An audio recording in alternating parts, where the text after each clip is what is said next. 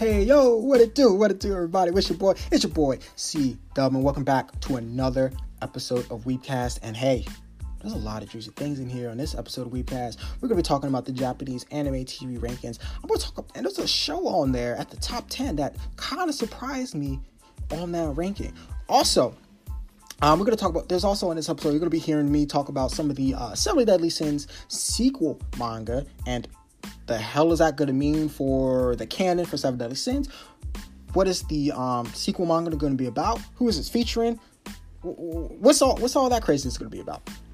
Also, I also do some awesome manga reviews. I got two great manga reviews for you guys coming into this episode, and um, and um, Im, the Great Priest Imhotep, Volume One, and also um, my room is a dungeon uh, store shop um, also as well. Also, we talk about a lot of other cool things on this. We talk about some other new manga that is um, ending and starting.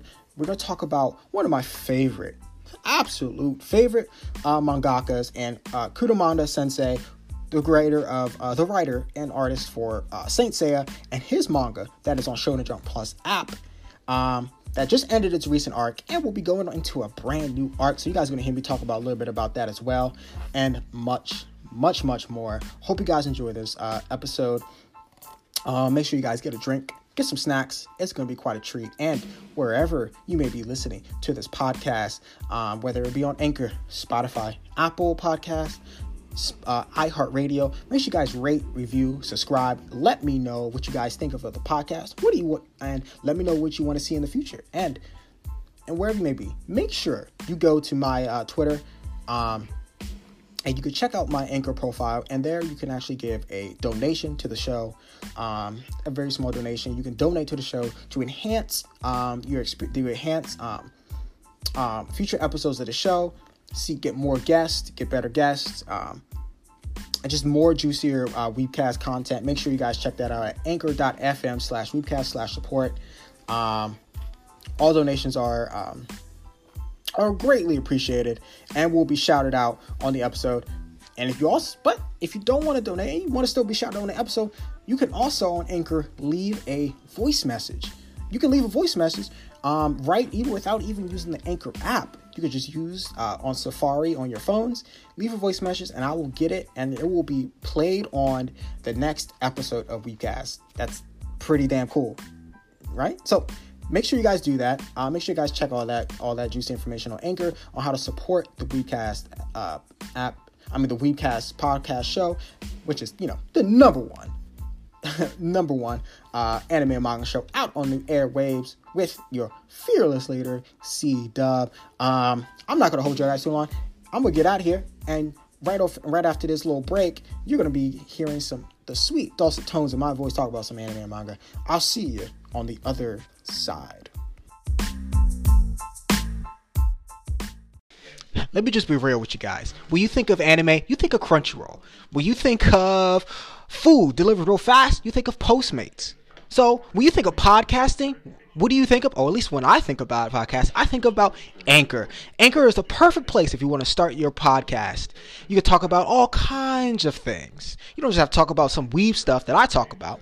See, in Anchor, there's a, there's a set of creation tools that allow you to record and edit your podcast right on your phone. It's crazy. And Anchor will actually distribute your podcast for you. It can be heard on Spotify, Apple Podcasts, and many more platforms.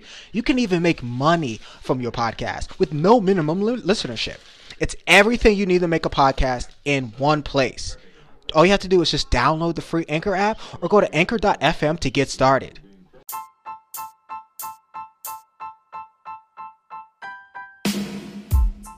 Heyo, it's Weebcast Radio. Hey, welcome back. It's your boy Seed, uh, the fearless leader of the Weebcast number one anime manga show out on the airwaves right now. And we're gonna go right into the news. Let's start off with something small. Let's start off with something real quick. As you guys know, if you're veteran to the show, you already know I love, I love, I love, I love, I love talking about the anime, Japanese animation TV rankings week to week. I think it's valuable information, um, especially for American audiences. Um, because obviously we, you know, ninety percent of you people 92% of you people that listen to the podcast are listening from America. So, um, I like to just give a little insight on what what what Japanese audiences are watching in terms of anime um, right, currently from week to week. Um, at least that's my philosophy because I feel like we can learn we can learn a lot of trends um, compared to what we're watching. You know, um, usually we compare, and usually I can compare that to like maybe the Toonami rankings usually, since that's the main hub for dubbed anime in in the states for at least on TV, at least on TV. And these Japanese animation TV rankings don't count for streaming. Um, and these are estimates of percentage of the population that watch a given program um, based on data from surveys from household in the Japanese Kanto regions. Um, these recordings um, don't count recordings that that viewers watch later. But let me get into it. I'll get it. I'll, I'll just do the little quick rundown, and then I'm gonna spot the thing that really kind of that um, that intrigued me on this week's uh, Japanese anime TV ratings. Um, obviously, I haven't talked about it a lot because there's a children's kind of show, or at least it's geared to children, or more of a family kind of thing, you know. But uh, Sazae-san, once again for another week, is at the top of the rankings with a household rating of 11.4. Um, Detective Conan this time, second place, very strong rating with a 7.9. Um, Chibi Maruko-san, 7.5.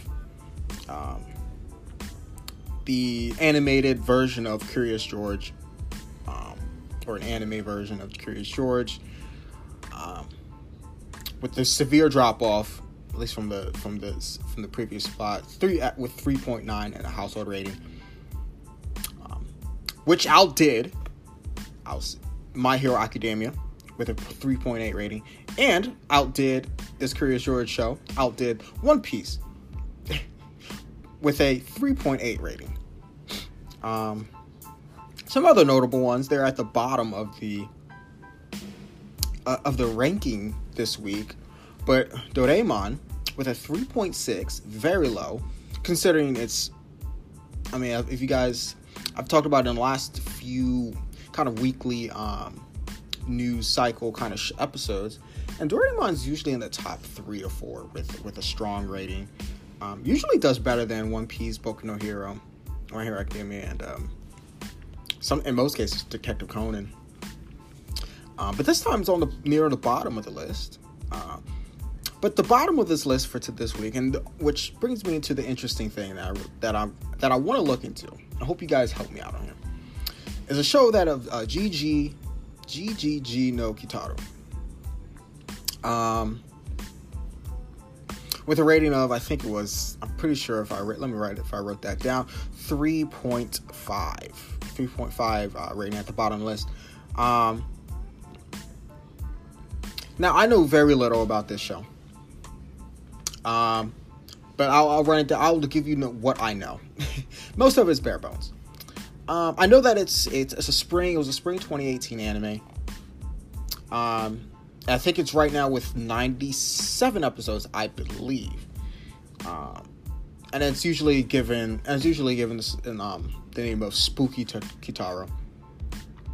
Um, I'm pretty sure it's a finished anime, and I'm pretty sure um, that it finished in this current in this in the spring anime 2020 season. I'm don't quote me on that, but I'm pretty sure it's a finished anime.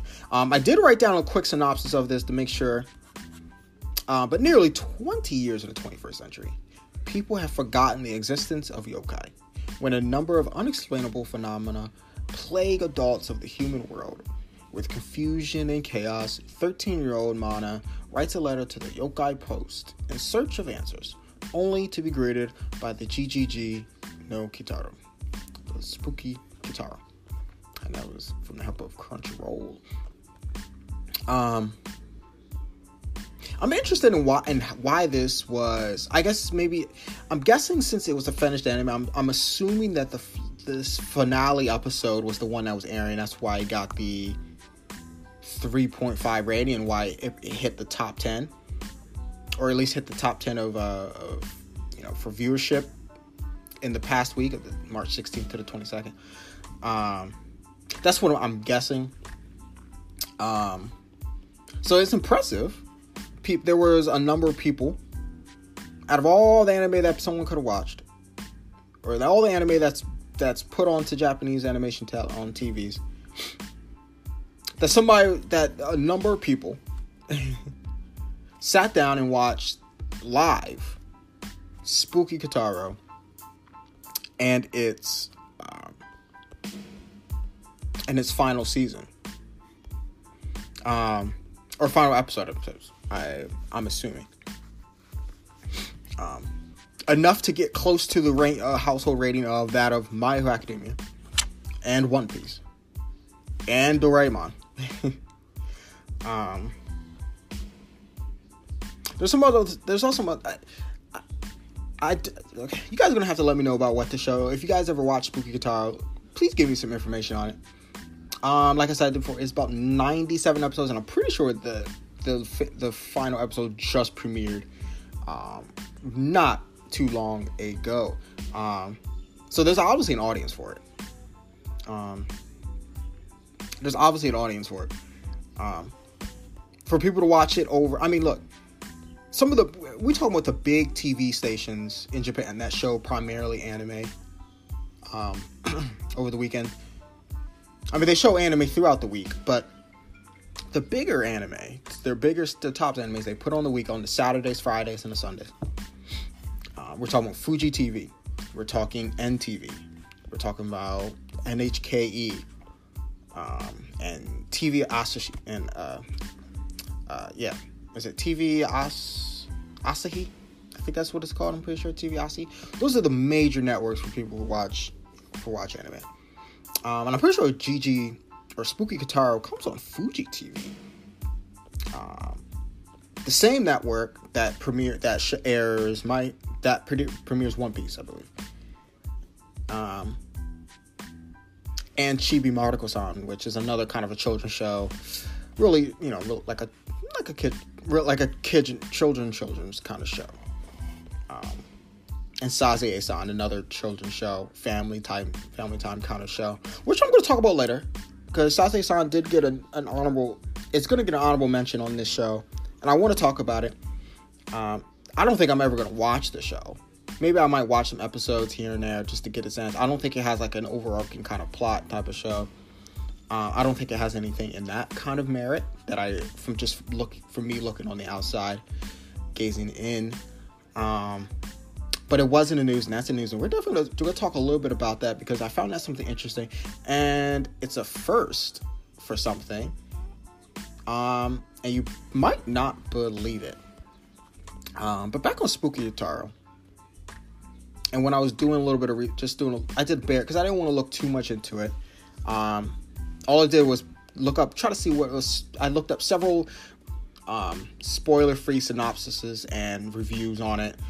Uh, I saw a little bit of the animation. Um,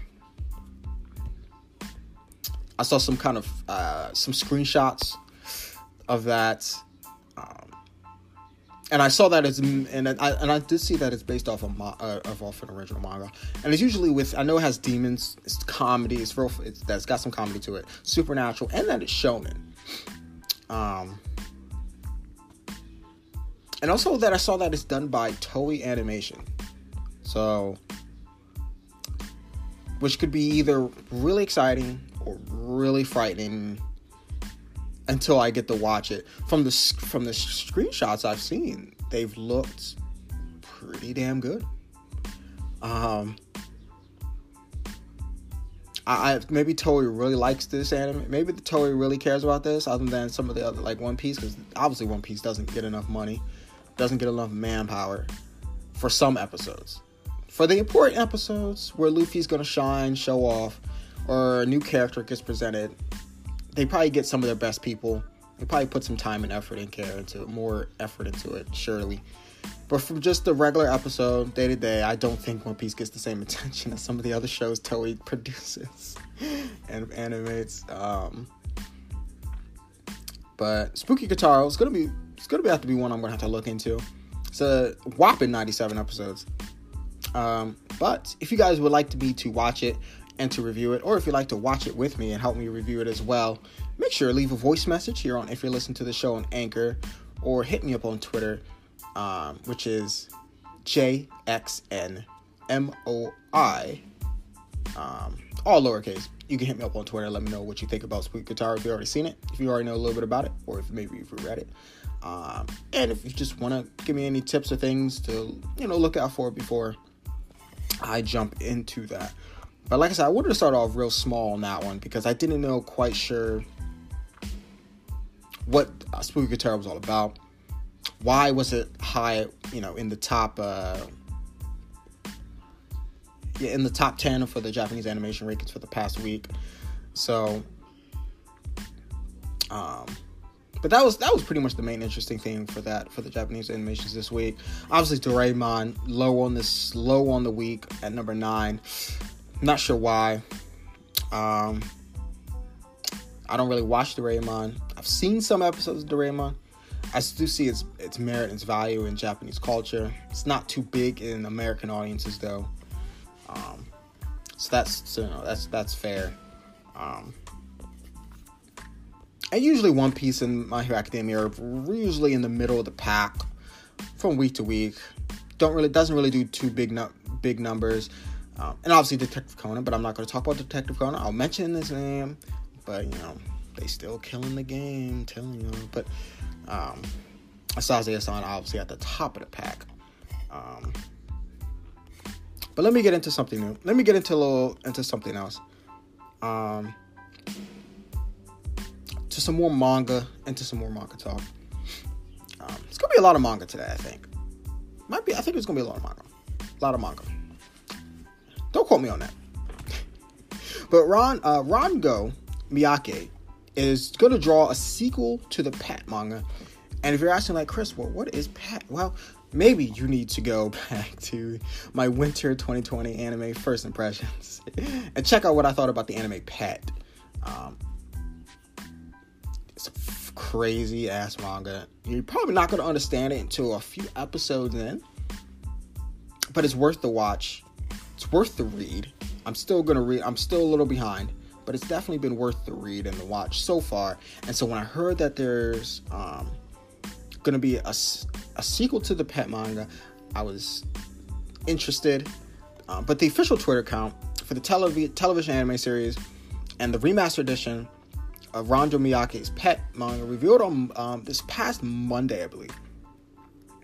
So, um, so, just a few days ago, that Miyake is drawing a sequel titled Fish, and the manga will focus on the future lives of the stories pets, in particular Hiroki, Tsukasa, and Satoru, and uh, Satoru.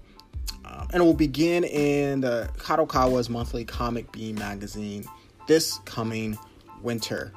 Um, a little bit on Pet though. The anime adaptation of Pet manga premiered, I think, in this 2020 anime season, the 2020 winter season, January 6th. Uh, streamed on Amazon Prime. Um, and then the last episode actually premiered not too long ago as well, just a few days ago. Um, I might I might talk about that a little bit later as well.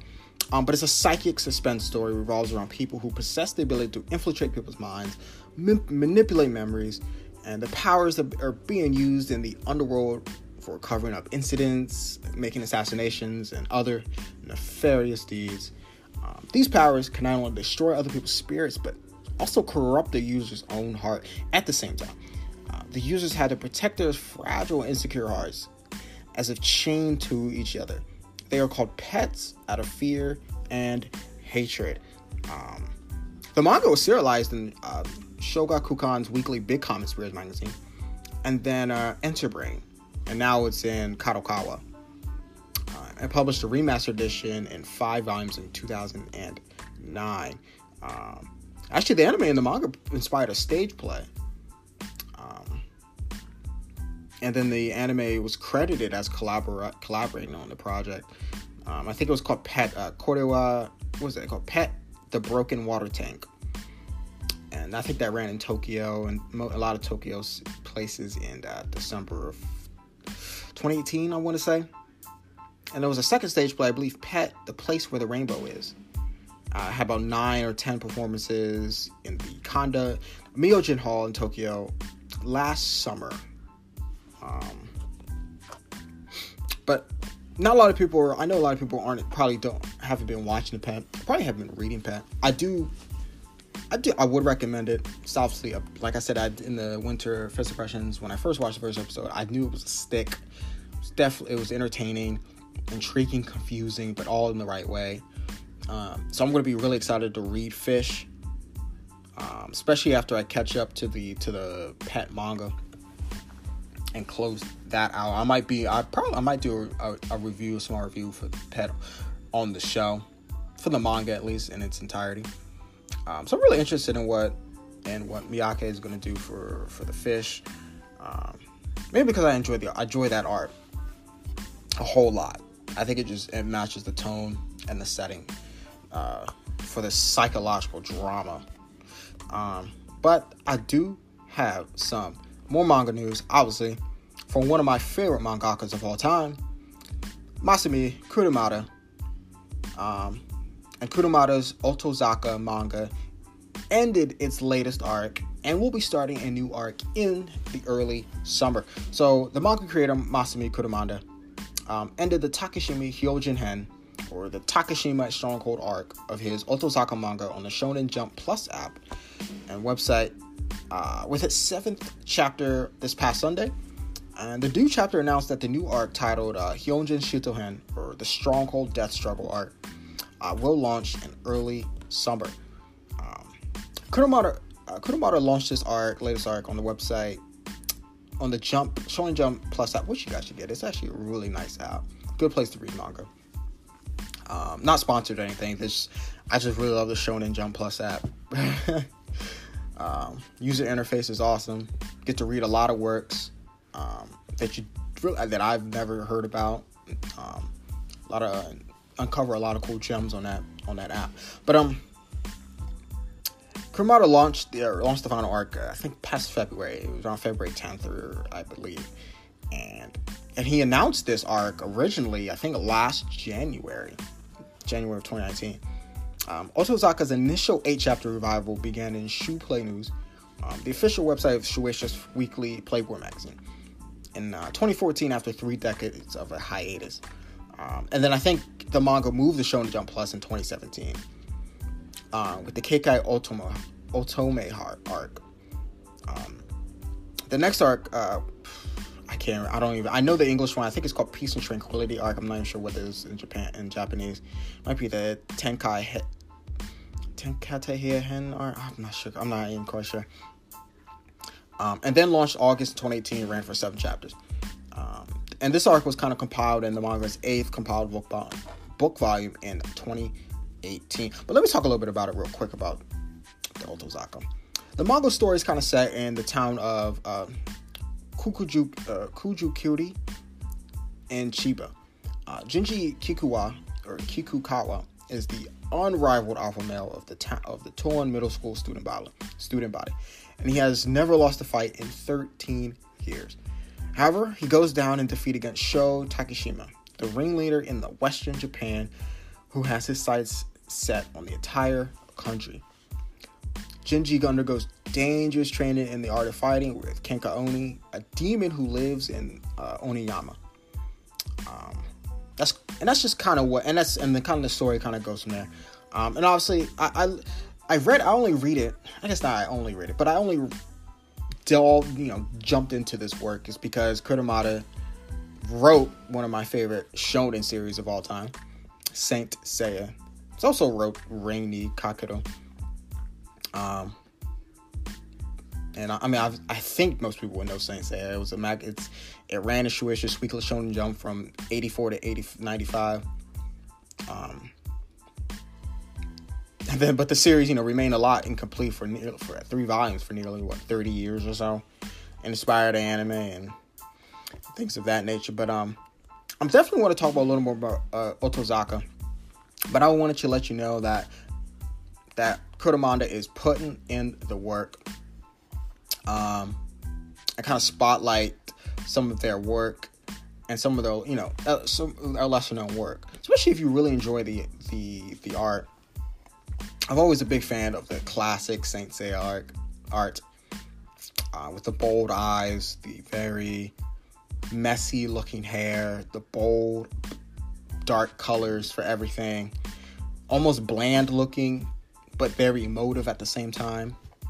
Um, I find it I find it striking a lot of the times, and um, excuse me as I take a sip of water, very unprofessional of me. Um, but almost bland looking, but like I said, very emotive.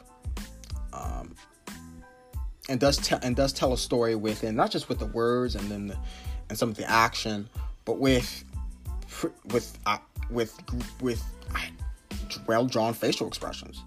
Um, it does kind of run in this thing where everybody kind of looks the same, uh, where a lot of some of the characters will make the same expression at the same time, and when they and when you kind of it becomes noticeable when more characters are in play at a certain scene, in a certain panel or a certain page and things of that nature. Um,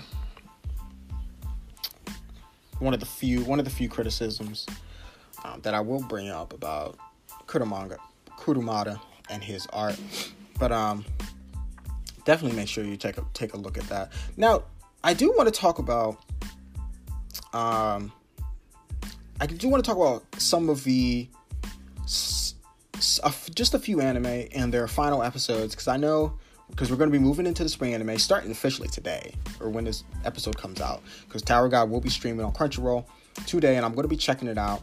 Um, and it will be a part of my um, the um, of the winter 2020 anime first impressions episode coming in the next well I want to wait until all the episodes come out first episodes come out so I'm at the, at the earliest it'll probably be April 15th ish or or April 10th ish. So be on the lookout for that. But um let me know if you guys want to do if you want me to do like weekly Tower of God reviews because I think this anime might be pretty big. I, or I might would do or God High School. I could do. I'm not quite sure. Let me know. I do want to do more reviews. Um, of current ongoing anime. Um, but that's another discussion for another time. but um, since we're kind of moving into the next season of premiering anime, I did want to just talk about some of the final episodes that I thought were that I thought were of note. And I will start off with um, if my po- favorite pop idol made it to the Budokan, I would die. Now, if you remember, I talked about this show and I thought it was one of the most more interesting pop idol shows for the sole reason that it didn't focus on the pop idols, but the fans of said pop idols. And I've never seen, and I, I think I talked about where I've never seen anything like this before. Um, so much fact that I watched, I watched it in subbed and dubbed, found them both hilarious. One of the one of the more funny shows in this season. Um, and I want to talk about the final episode because it did end with the 12th episode. I'm pretty sure this was going to be the. Pretty sure this was the uh, final episode. Um, but here it's his final episode, and I feel like they almost made this one for me. See, I I've questioned the show's priorities and attitudes to you know for the subject matter over the past season, and I've always certainly appreciated everything that it gave me to to discuss and all that. But some of the points addressed in the finale particularly lean into some of the questions I repeatedly raised about its ideas. That mean this means that what it is thus far the ending of Oshibudo as an anime, lacking as it does any real closure to a story, still delivers a feeling of payoff to everything it did up until now though. Don't get me wrong. I mean, that's a fair series. That's fair to the series overall. And of course, since it's regularly found ways to deliver meteor dramatic concepts with its signature silly and fluffy execution, yet still more a sense of completion this time, of delivering answers to questions posed and feelings like it's moving on to a new stage. One element of that it that is its literal new stage, of course, as promised, this episode sees ChamJam performing at an idol festival among dozen, dozens of other acts and throngs of enthusiastic attendees. the, the scale of the event and what m- means for our beloved underground group is demonstrated pretty strongly here. And thanks to Oshibudo's always excellent use of backgrounds and its setting and settings and layouts, I've never been an idol festival to myself. So let me get that right. I've never been to one of these things before. But that same atmosphere of a huge event like a music festival or even your standard convention comes through here really strongly. Um, and they bring us further by focusing not mainly on Id- and the other fans taking it all in, but on ChamJam themselves being near overwhelmed by the scale. Uh, Yuka and Aya um, get it get to the majority of the wild takes and reactions, which is fine to me. I, I mean, I enjoy them as much as the rest of them, but everyone's showing it to some degree. The most dramatic aspects come through in Reo and Mina, and from them, the key functionality of why this episode works so well for me spins out. For Reo, the meaning in this event, as it and it, and it turns out, the series as a whole, manifests in the appearance of Mei, her old groupmate. I mentioned I should I was gonna mention about Mei's fueling Reo's in 40 complex on a on an episode because I thought it was a cool thing to bring up and and just as a topic for for Weebcast, but uh, but it turns out her, out her effect on the girl is more consciously malicious than that. See, Mei pops in just to interrupt ChamJam's pre-show huddle, cruelly neg Reo, and flaunt her own success, seemingly in an effort to undermine her former co-star. It, it's harsh in ways Oshibudo has never been really been for and previously in the series. And it paints such a distinct por- portrait in such a, sh- a short amount of time in pursuit of making me realize, you know, I might have been wrong about some of the seriousness in the show all along. Simply mistaking it as just a really funny show. That is my uh, my accusation that Oshibudo was flippantly idolizing idols in a way of glorifying the entertainment industry. And Reo's current bandmates immediately come together to comfort her. And that turned and that that assumed narrative on its head. Kind of turned that it, it just kind of flipped it a little bit for me. The vicious veneer of show business was always skirting at the edges of Oshibudo and never quite getting to it. But it was doing so in the normal groups, like Mei's Maple Doll, who have already found massive fame the quote unquote the easy way. And broken up scores of other aspirationals and become cruel players of the game along the way.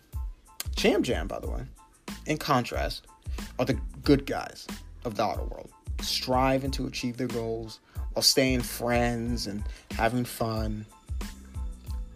And that leads directly into the ongoing analysis of how much ChamJam really appreciates their local fans, who haven't been carrying the shows quite as much since the idols themselves, since they started utilizing that spotlight.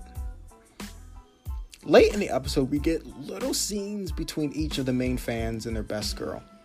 And while we're already privy to, say, Sorane's savvy success with hopeless romantics like Motoi, that previous demonstration of their earnest, you know, their, their honestness, their honesty, lets me regard the whole exchange with a bit less cynicism.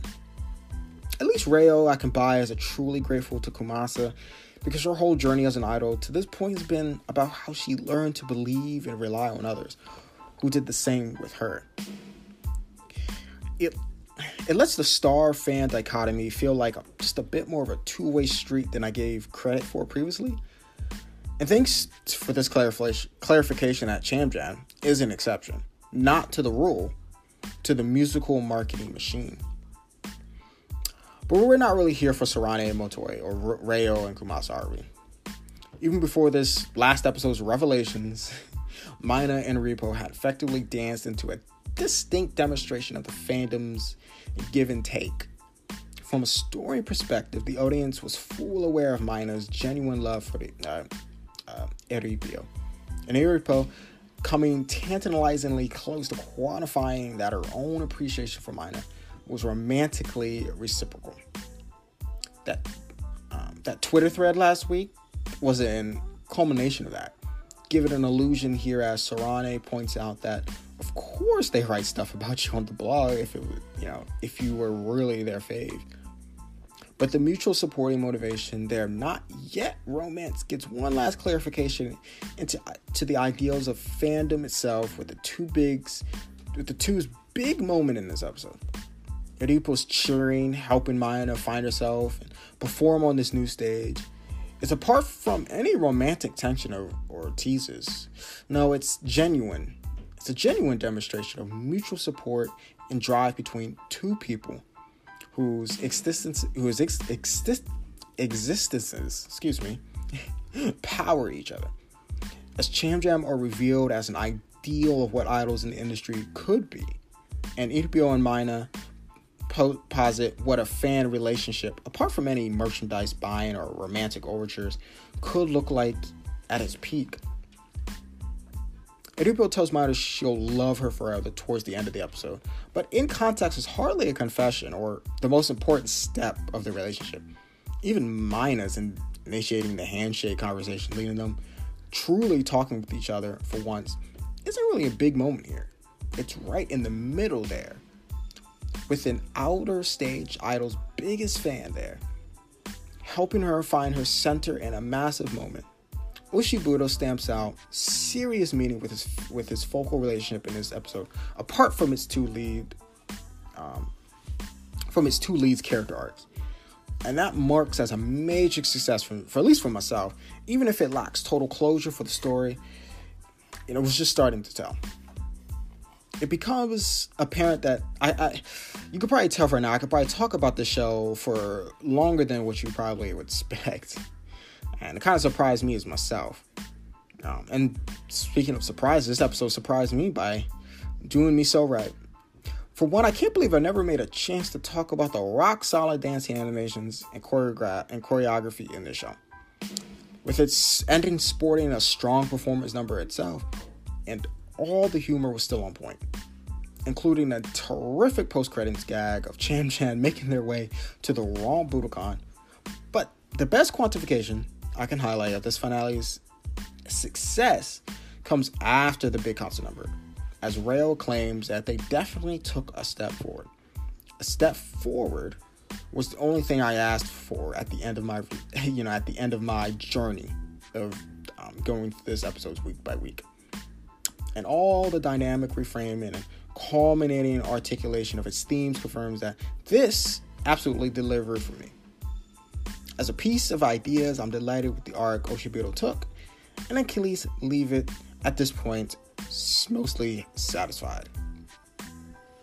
Um, that being said, if my favorite pop idol made it to the Budokan, I would die. Made it to a second season, I would die. I really uh I enjoyed that show a lot more than I thought I would. I haven't quite looked at what other people thought about it yet. I haven't looked at too many. I haven't looked at very many people's reviews on this show um, yet. Um, I just see it arbitrary rating on some other places on uh, on MyAnimeList and an Anime News Network. I believe had ratings of ranging in the 4.5 ish. Um, so it does seem like it's getting that it's getting um, good reviews. Um, I'm not sure, you know, collectively what people what the conscious thought on on Oshibudo is on Twitter or Tumblr or Instagram and other places or you know Amino and things of that nature, but um, it still continues to be a show that I will recommend. It's only 12 episodes. I think it's a I think it's a nice jaunt in the idol kind of scene, uh, especially if you're not very big on these types of shows. I still implore you to try this one out just to kind of see where you, where it where the story arc kind of takes you though. Um, but let me not linger too much on Oshibudo because I do have a few more episodes I want to kind of get into. Um, and that is as much as I talk about Boku no Hero or My Hero Academia, and as much as I talk about how I don't believe it's worthy of being one of the big three, and how I talk about how it still gets outshined by a lot of other anime, not only in American audiences, but also Japanese audiences. I still think it's at least a, an enjoyable and decent show. And I did recently catch up with its current season. Um, and I saw its um, 87th episode recently. And I do want to kind of talk about a little bit about it. So, and as we're finally here, you know, there was a lot of ups and downs, mainly downs for me in My Hero Academia's fourth season. Um, and I've known there was a bridge we have to cross eventually. You know, especially with the anime only viewers may have only known what I'm talking about here, given the subtle cues in the latest uh, opening alluding to it. But for better or worse, it's arrived and it's time to talk a little certain further. Aizawa. Okay, he is a technically Eri's father, but seeing that he's become her de facto guardian and that she'll be living at UA for the foreseeable future, I'm gonna call him Eri's dad anyway. It's a darn good fit for him too. Eraserhead is the strict but nurturing mentor to Class 1A, so just the idea of him seeing fumble his way through the carrying of a small child is kind of cute. Um, and there's even a blink you'll miss it joke in the Star Marker OP where Eri in the opening where Eri rejects the ugly cute sweater he got for. It's kind of cool, and I would tag I would, and I'm pretty sure y'all would probably love the hell out of like a spin-off series with just Aizawa taking care of Eri or something. You know what I'm saying? But of course, this episode isn't all about that cute dynamic. Um, it's about the titular hero billboard chart. Um, and that means we get to finally address the number two hero of My Hero Academia's Japan. Hawks. Hawks became a big fan favorite soon after his introduction in the manga, um, and it's easy to see why. Why with his debut here, he's young, confident, in a smooth way, making all his actions seem effortless, no complicity. Over the course of a casual walk down the street, we see him have saved pets from being run over, help the elderly, stop an attempted villain attack in the same breath. Yet, to a casual observer, it would seem like he didn't even break a sweat. I mean, and that's what makes Hawk such an intriguing character. There's something to his overall attitude and um, uh, Nakamura's um, vocal performance that always has you second guessing just how much he's paying attention. It's actually really, it's actually pretty good. Um, you know, is he really laid back as it seems, or he's just, just doing that, that what, or is he just wants everyone to think that of him? Only time will tell, but it makes for an immediately intriguing new character, even this late into the season. And I already know, and I already kind of want to know more about him and how the anime is going to take him. Though for as engaging for as a new number our new number one number two hero is, we do have some other important fish to fry. With All Might's retirement, there's been a huge shakeup in the cultural landscape. And as weird as it seems to have a Billboard Hot 100 for superheroes, it's nonetheless important to see who's at top, and the new status quo is sure to be controversial. I mean, Ryukyu dropping out to 10th place. I mean, I know it's because Kamui Woods made his debut, but it seems like a kind of a raw deal. The number 9 is literally in her name. Now that pun doesn't really make sense anymore. I mean, Ryukyu, number 9. I mean, you've really bungled that one, Horikoshi. But besides, ranking her below a guy dressed as a washing machine, whatever. Sure, keeping your lights and dark separated is important, but does that really count as a superhero superpower? At least Mirko is in the top five, but it's pretty bogus that Best Jeanist stays in the top three despite being inactive since the AFO fight. They could talk about his public approval numbers all they want, personally, but I think the Hero Association just wanted to keep him there because, you know, I guess he's marketable. Alright, but alright, let's enough stalling, and I'm gonna want to get right into Endeavor.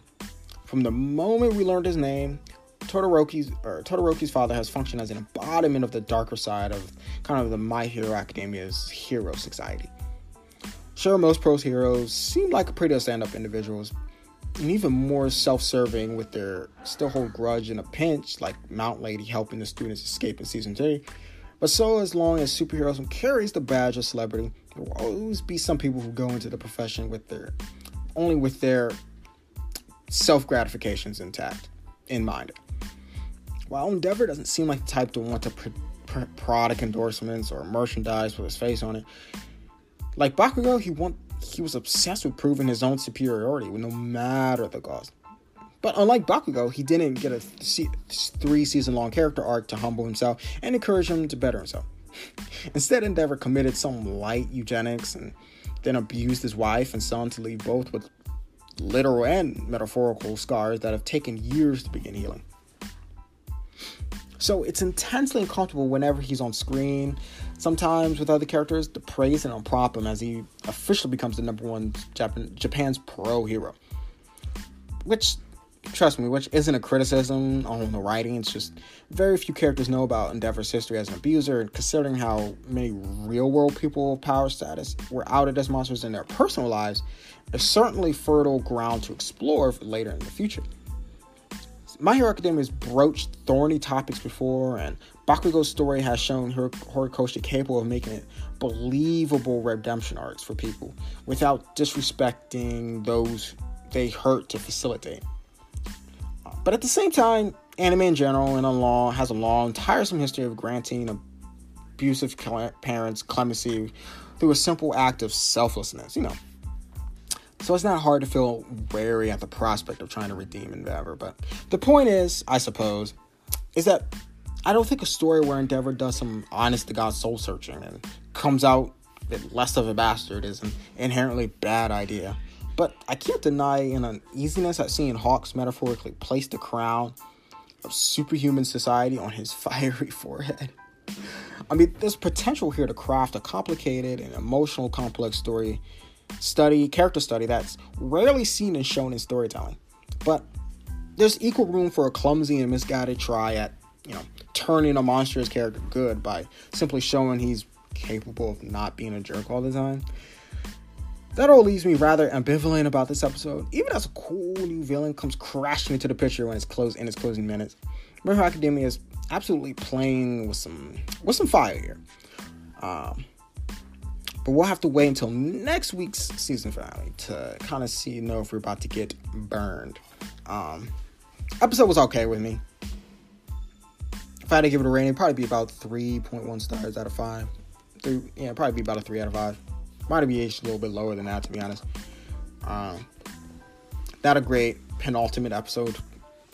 Um, surely, not a really good penultimate episode, but hey, I was gonna say, I think the, at least maybe the season finale will um, um, kind of change that for me. We'll see. We'll see if anything changes on that. Um, but before I get into some reviews, I because I, I do have some other reviews.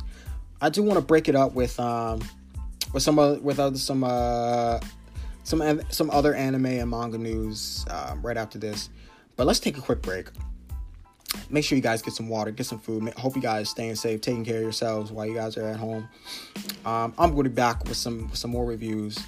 Um, starting with a new manga that I started. Didn't think I would like it.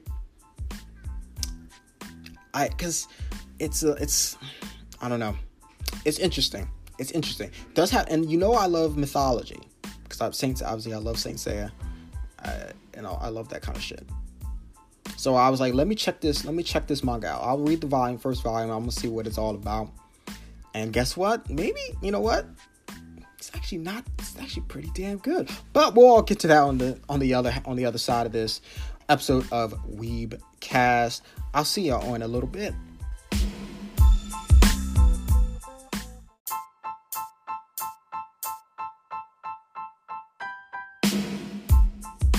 Hey, yo, what's up, everybody?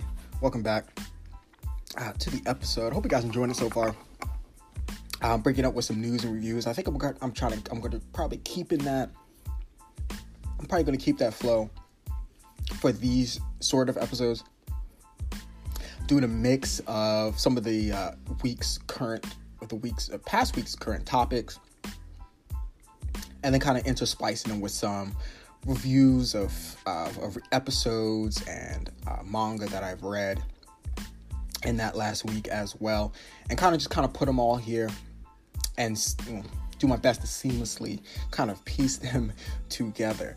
Um, and we're gonna we're gonna continue with that with some with some um, interesting news um, about an anime that I I don't think I've I've mentioned maybe twice, and once in a, a very very early episode, and the second time being you know earlier in this episode, and that was uh, Sazae-san um, has won an award, and it's the I want to make sure I get this get the award name right. I'm pretty sure I have it written down here in a minute. Um, it's the Hash it's the Hashida Prize. Um, and I'm pretty sure this is the I think was the was it the 28th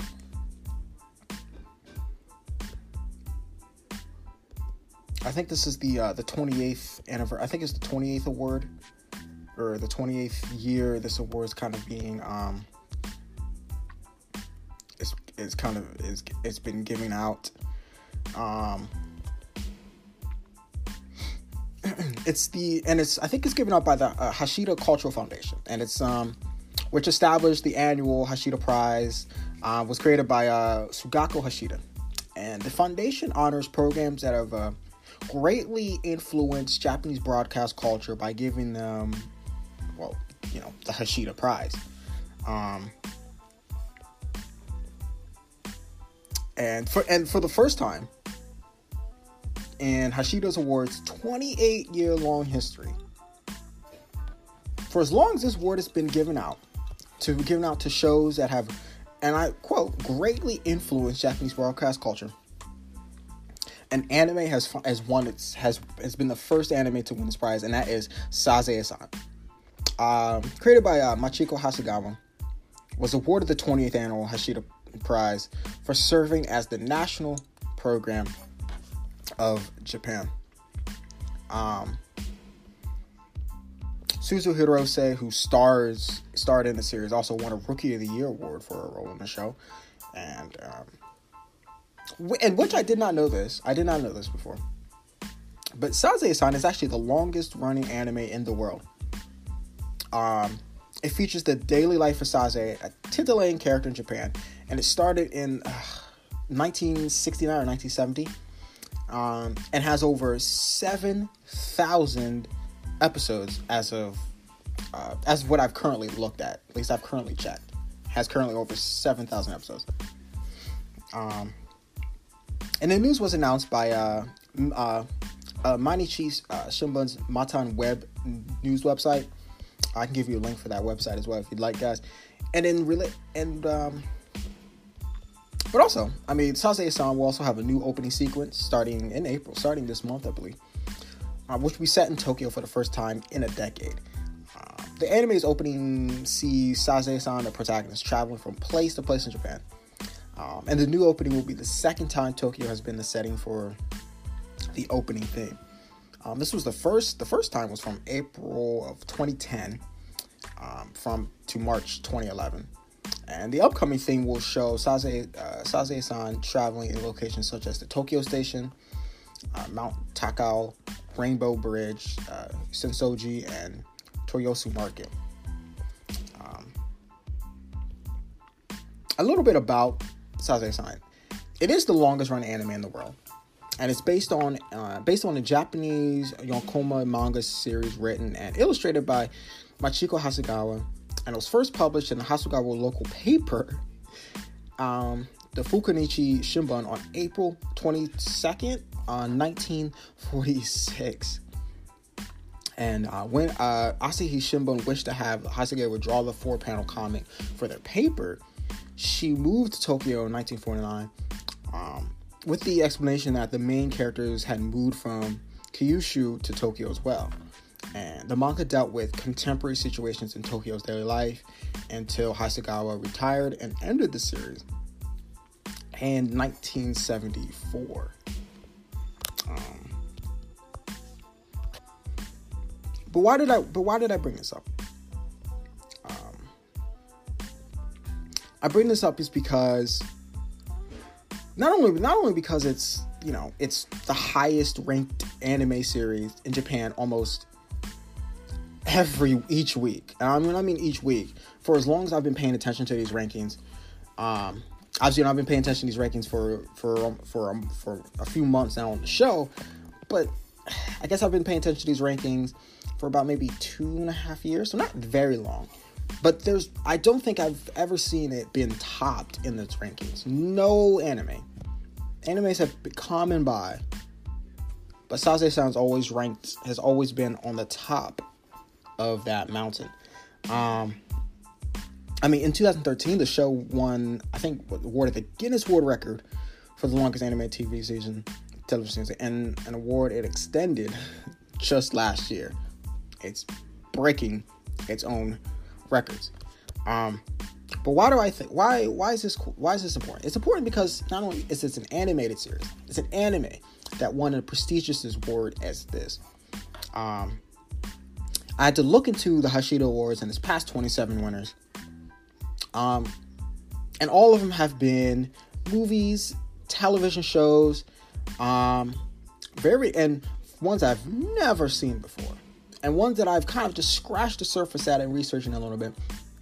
And they were all touted as something that were critical in Tokyo and or critical in Japanese in the average Japanese person's mindset.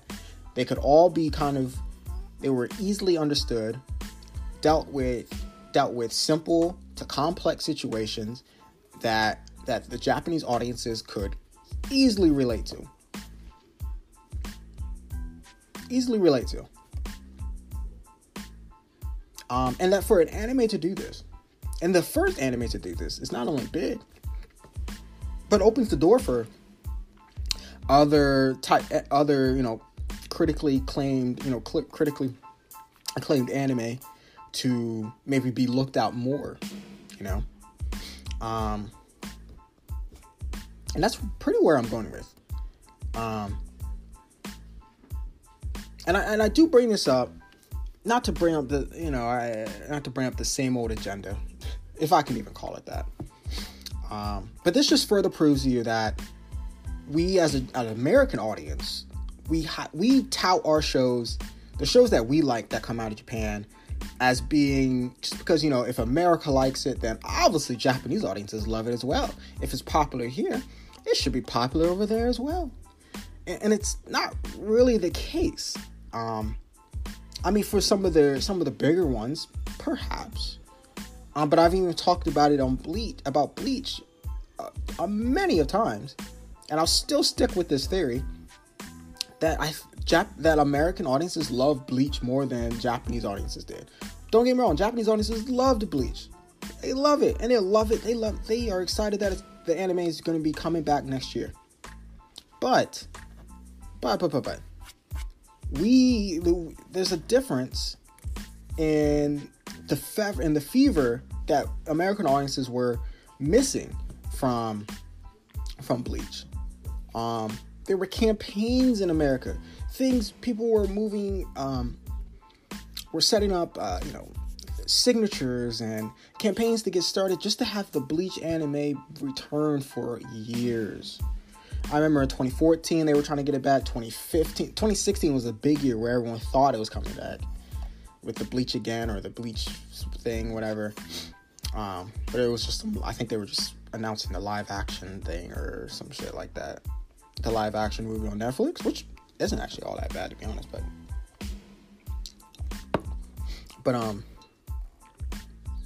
I think it's always good to it's always good to remind myself, and also I want to help you guys remind you guys that the Japanese audiences and the American audiences have um, have very different tastes, um,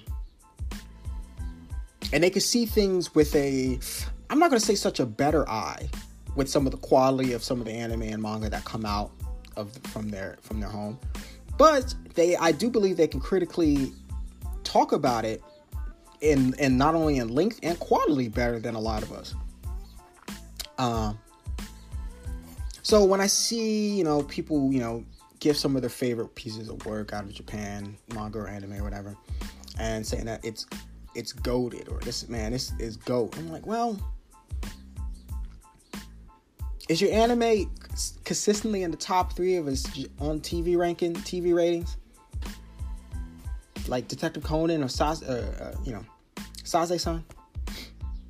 Is it is it selling manga volumes, even when out of circle, like even when the when the work isn't even when the license has ended. I mean, we put on we put a lot of different shows on a on a pedestal that don't really even deserve it yet. and some of these shows I like a lot. I, I like One Piece. I think One Piece is good. And like what I say in, in sports a lot of the time, there's a lot of good, very few great. There's a lot of good players in the NBA, but there are very few great ones. you know, I think Dem- like Damian Lillard, I'm I might be going off a tangent, but Damian Lillard, he's a good player. I don't think he's great. Kawhi Leonard, he's great. Kevin Durant, he's great. LeBron James, he's great. Russell Westbrook, he's good. James Harden, he's good. One Piece is good. Detective Conan is great. Sazae-san is great. Demon Slayer is good. My Hero Academia is, is good. Beastars is great. Fire Force is good. Astra Lost in Space, that's great. you know, so and that's the only reason why I bring this up. Um, I really found it interesting that as the hub, as the the home place where we we love this medium as Japanese animation and manga, that they deemed worthy that this anime Sazae-san a reward um, that's highly touted, only really given to work to highly acclaimed works. And for the first anime to do that, I think is actually is impressive. Um,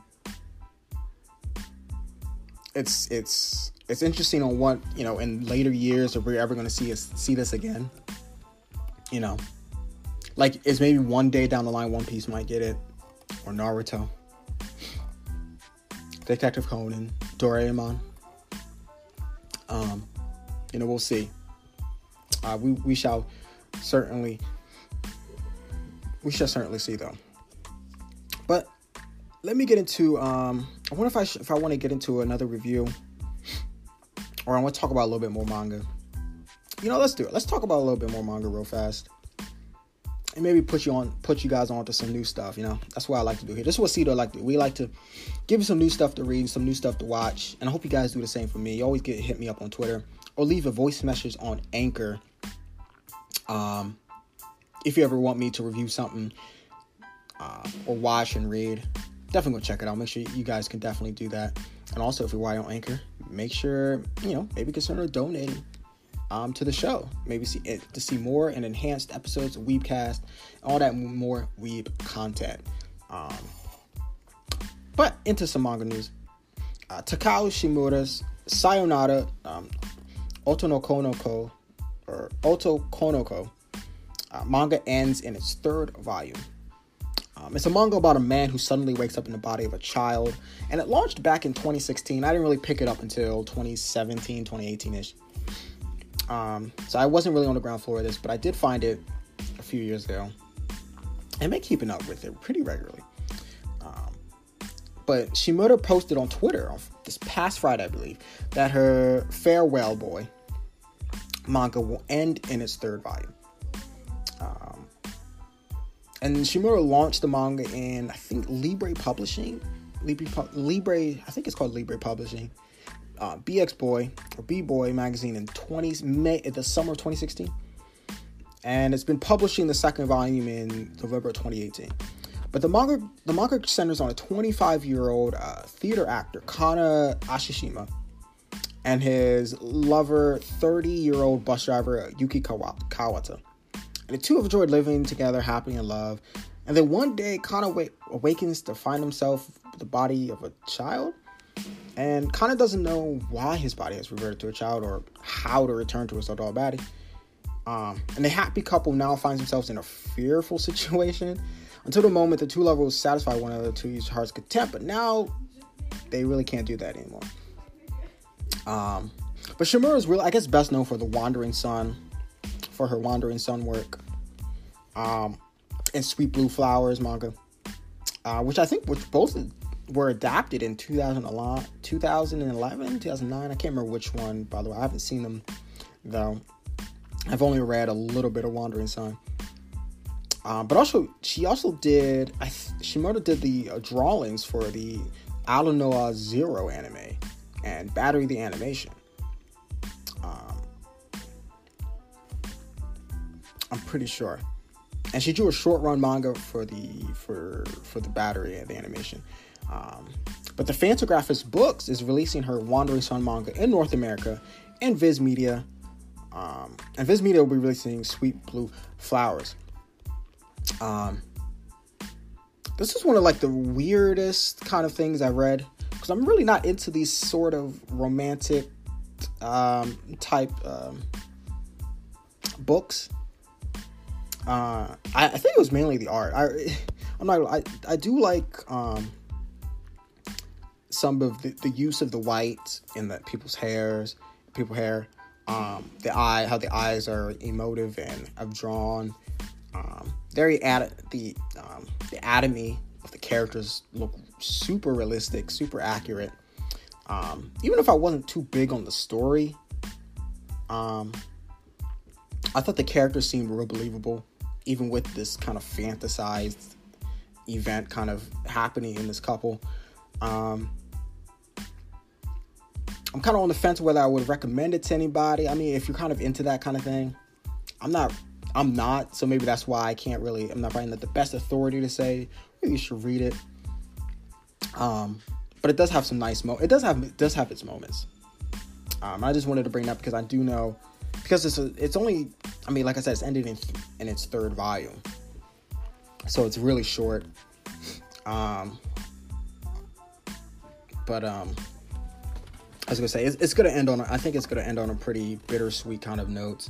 Um, and these tens and these tens of stories are better suited to end on a timeline as as this. And and knowing Shimoda, Shimura, I, she's probably to be working on something in the next three years anyway. Whether it's to be her new own personal work or helping um, draw character designs or help writing or drawing for another series as she kind of takes her as she takes a break or before she starts up something new again. So we'll definitely see her again. Um, let's get into some reviews. Um, because I do want to talk about just a, just a couple of anime that I highly touted in this in this um in the spring 2020 i mean the winter 2020 um slates of premiering anime. Um let me start with the um let me start with In/Spectre which was my favorite. Up there with you know up there with um darwin's game and but just but, but just keeping on the anime. In/Spectre was definitely one of the ones that I highly rated for for you guys to watch, um, and definitely check out for this season. Uh, and its twelfth episode uh, recently came out, and uh, I did want to talk about a little bit. As all stories, you know, come to an end, and and and this tale of the Steel Lady is the Steel Lady is no exception. You know, Kotoko already delivered her coup de grace to uh, Rika's teen idol Tulip last week, and so this finale mostly deals with the tying bow on this plot and character threads, while leaving a plenty of room for further adventures in the gray space between fact and fiction.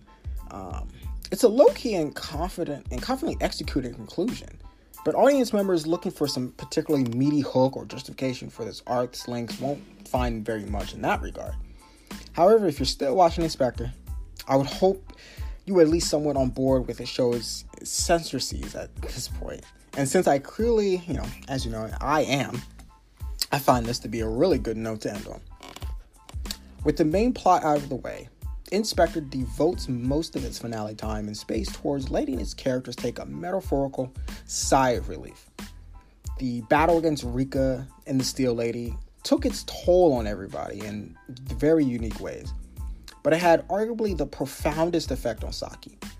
Unlike uh, Kotoko and Kuro, Saki never innuidated in the world of the supernatural, and she only found herself uncomfortably grazing its surface thanks to her strained relationship with Kuro.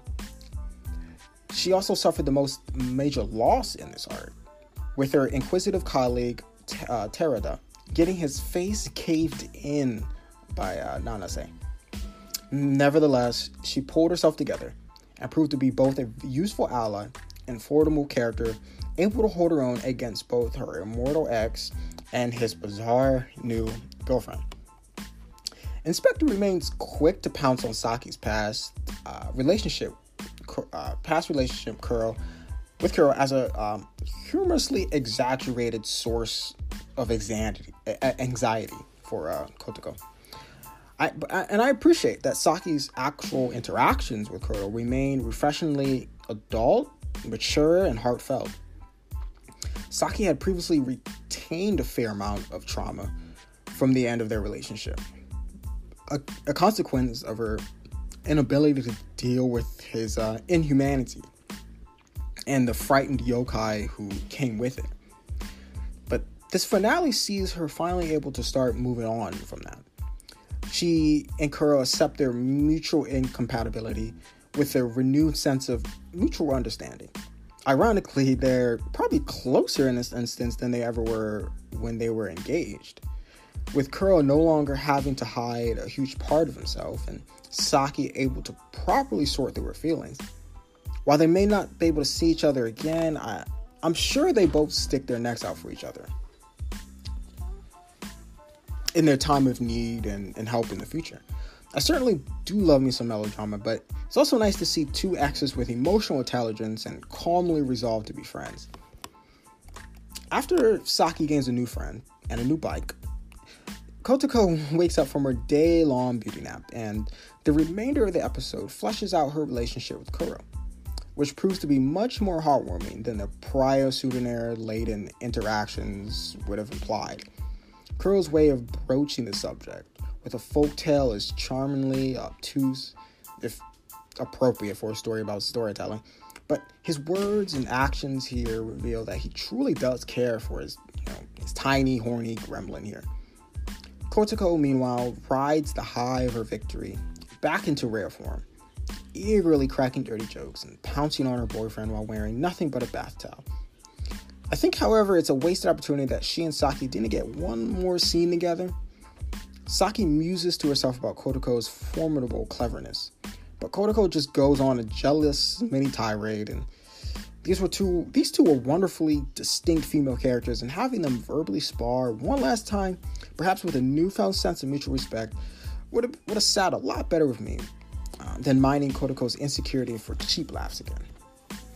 Um, In/Spectre's presentation has been commendably consistent and competent, with fair to with fair enough to with enough flair to sustain such a dialogue-heavy story.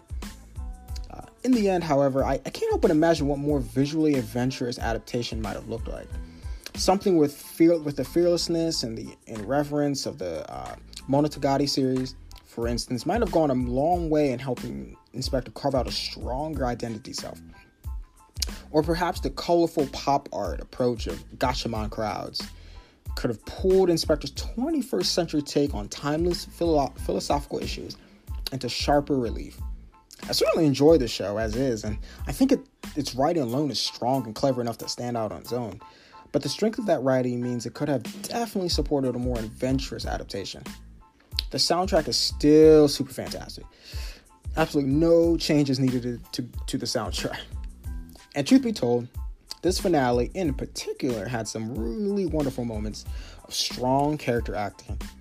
Kotoko's little seated crusty with the curtsy, seated curtsy with the laptop on her lap is extremely both cute and amazingly insufferable. It all contains the energy and arrogance of someone posting check and mate at the end of thousand post long thread, and it suits her character perfectly and on a more tender note, I love and admire the storyboarding decision to hold a close up on Kotoko and Kuro's hands as they slowly and gently intertwine. even though they continue to talk as the scene plays out, the subtleties in this physical interaction speak the loudest. Their relationship is, is a unique and fraught one, born both on supernatural and convenience and plain old insecurity. But at the root, they have a genuine connection that they both want to mature, nurture. It's, it's really difficult, you know, at this particular moment in human history to imagine any story originating on or per- or perpetrating within the interest of having a happy ending. But In/Spectre manages to make it work nevertheless. Perhaps the cognitive incongruity in it is itself a manifestation of the space between fact and fiction that Kotoko stakes as her battleground of choice. And I hope we we get further opportunities to follow her down that path. The episode certainly spends enough time broaching Rika's motivation and determination to continue experimenting with the public subconscious. And I know there's plenty of material left in the series to adapt. So ideally, this won't be the last we see of Kotoko and Kuro. Even if there is no sequel season, these 12 episodes of In/Spectre stand as a character rich, offbeat, and thought provoking mystery series concerned with human psychology in the age of the internet. Alternatively, it's about a show of a tiny, smug little girl who saves the day by lying online, and I love it. Um, In/Spectre will be probably my favorite show of this season, and I will not apologize for that at all.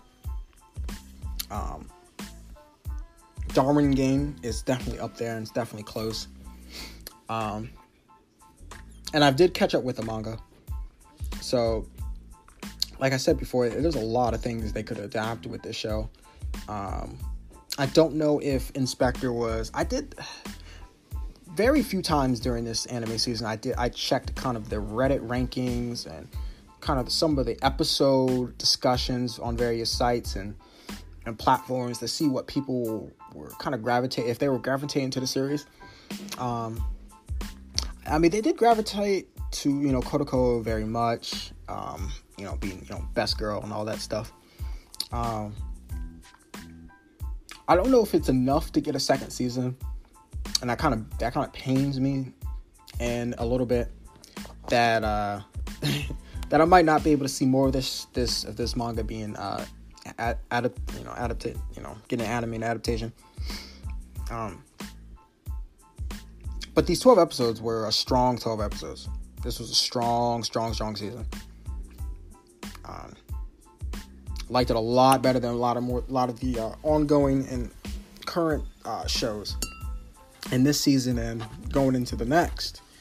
Um, like I said, I, I would even if you even if you don't want to read the manga, uh, which is just as dialogue heavy as the as the anime was. Um, I would still recommend it. I recommend you checking out these 12 episodes. I think you can find something inherent, find a lot of merit in these in this work. Um, the character development, what I've seen in these 12 episodes was better than in a lot of these uh, long ongoing shows currently out right now. Um, but um, let's move on to another one that I thought was um, another show I really liked. Um, and that was the Somali and the Forest Spirit. Um, another manga that I read, and I watched the anime simultaneously. And this 12th episode came out not too long ago as well. I do kind of want to talk a little bit about it because it was definitely another one of my favorites for the season. Um, I thought some of the the events, and I thought some of the themes and the anime came out to be to be honest i and i'm hmm. So it's hard to say. I think i might have enjoyed the, the this adaptation a little bit more than the manga just a little bit more there was and there were some changes in these in these two port in these two works um, some of them noticeable some of them not so much but sometimes the hardest thing to realize is what everyone else knows in the case of golem it's that contrary to what he's always believed, he does have a heart, and it's and it's attendant, and it's and it's all it's attendant emotions. You know, It, and that it means far from just being Somali's guardian. He really is Somali's dad. Of course, the impossible golem can't realize that without causing both us and Somali undue angst. but that's fine. That's a sign of a well done episode. It yanks and tugs at your emotions before bringing things into a conclusion that really, really works. And wow, this was a roller coaster episode. Picking up right after Golem's terrifying transformation to a monstrous being, again, pretty well in line with the Golem myths. Things that almost things almost get truly traumatic for Somali when Golem commences a rampage in the name of keeping her safe, trailing ropes of muscle, his eye blazing an evil shade of red, hard ceramic spikes protruding from one of his remaining arm. Golem goes, goes after the people who would eat his daughter with a vengeance. He even hurts uh, Yabashira when he gets in the way, seemingly unaware of who the Oni is. And only that he's stopping the golem from protecting his child. It isn't until Somali herself steps in front of Rose that Golem comes back to himself. And what a tense moment that was. It is the first of several moments where we want desperately to believe the Golem is going to make the right decision for Somali's continued well being, but aren't entirely sure that he really will. In this case, it's more of a question of whether he's going to be able to, because his rage at those who tricked him is so strong that he might not even fully be cognizant of what he's doing. But, and as we saw him flung Yabashira across the cavern, you know, Somali herself doesn't seem entirely sure either. We we kind of see her trembling a little, and but he's her father, and she wants above all else to trust him. So when his fingers are wriggling menacingly above her head, she chooses to say that he's just gonna pat her rather than stab her through the skull and to get the object of his ire. She's thankfully right, and but until she actually says the words aloud to the Oni, Golem himself might not have really known. To say that this is a pivotal moment for him is probably stating the obvious, but he did stop himself. But he promptly collapses after. And when he wakes up, he has to deal with the fact that not only is he down an arm and most of his ceramic skin, but he's also come very, very close to hurting the one person he never wants to hurt. This doubtless care, doubtless factors into his decision to leave Somali and the only care and just vanish into the forest. Once solidified when he sees Yabashira acting in a very fatherly way towards the girl. And is not quite getting it way, Golem believes that if he leaves now, after he's given Somali a fun day at the festival, she'll just accept it. After all, having never having had emotions before, how could he expect to understand someone else's? The poor man barely understands his own, or that he has them. If you were feeling the prickle of tears when Somali looks away from the stage and sees that the golem has gone, I I guess that I guess you were the were when she chased after him or he tried to drive her away, thinking it was best or maybe I'm just kind of a watering pot kind of a person with some of these shows. These final seven minutes are where Somali and the Forest Spirit puts all of its hard earned work establishing Golem and Somali's relationship to good use. From Somali's strength and determination to Golem's obvious pain as he thinks he has to leave his daughter for his own for her own good and refusal to even try to find a different solution. Everything comes together in a beautifully put together minutes when she finally gets through to him and he find and he get and he gets through to himself the symbolism of the flowers used at the local festival to help call the souls of the dead back for visit host to illustrate that Somali has an, an effect. Granted golem his soul it, or at least the right to believe he has one. And in that bringing back to stay with her as her father he's more he's become more truly himself. In the end this isn't a daddy daughter road trip or a story about somali and her three dads as appears to be at the end. It's about overcoming differences forming a family and finding a place to belong even if that isn't a physical place but the company of somebody else's. The story's world is a place that can be dark and scary sometimes. And the prejudices that exist aren't going away anytime soon. But Golem and Somali will be okay now because they are a family. And that what makes a truly hopeful and happy ending. Um, you can find Soul Man uh, in the Forest Where on Crunchyroll. That's where I watched it.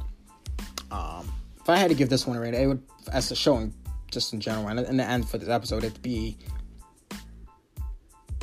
it'd be a high four. For this episode alone, it'd be a five. I thought this was a perfect episode, to be honest. Uh, but for the series as a general, in general, I would give it a it's a strong four. It's definitely a, yeah, it's definitely a, a strong four. Um, overall, um, there's just so many things I liked about this show. Um, it was I thought in some cases it was superior to the manga in its themes and its and its and its um, visual clues. You really did with the music. You were able to feel the relationship building between Somali and the Golem over these twelve episodes. Um, it was it was actually it was pretty it was pretty masterful. They did, there was a lot of good things in the show, um, and I hope in the next season there's a lot of things that people take note in in this show, in this from this show and apply it to their pieces of work because um, I'm not sure I'm gonna get. I'm not sure if we're gonna get another show like Somali and the Forest Spirit for a while. Not quite sure we will. Um, and as sad as that may be, it's it's it's the harsh reality. um, now before I had now last week I did a manga review on Samurai 8 in the first volume. I do have another really, really, really cool uh, manga to review, but I just want to get into some um, some real quick um, real quick news. I just got two things to talk about before I get into that manga volume. To the manga I want to be talking about, something that teased in the first half of the show, and I really want to get into it. Um, but let me get into um, some Seven Deadly Sin stuff. Now, as you know me, I'm not big on Seven Deadly Sins. I did thought it was fun. I thought the art was cool because I loved the works. I loved Bong, uh, Kancho Bongo a lot. The author's previous work, I thought that was a superior to this.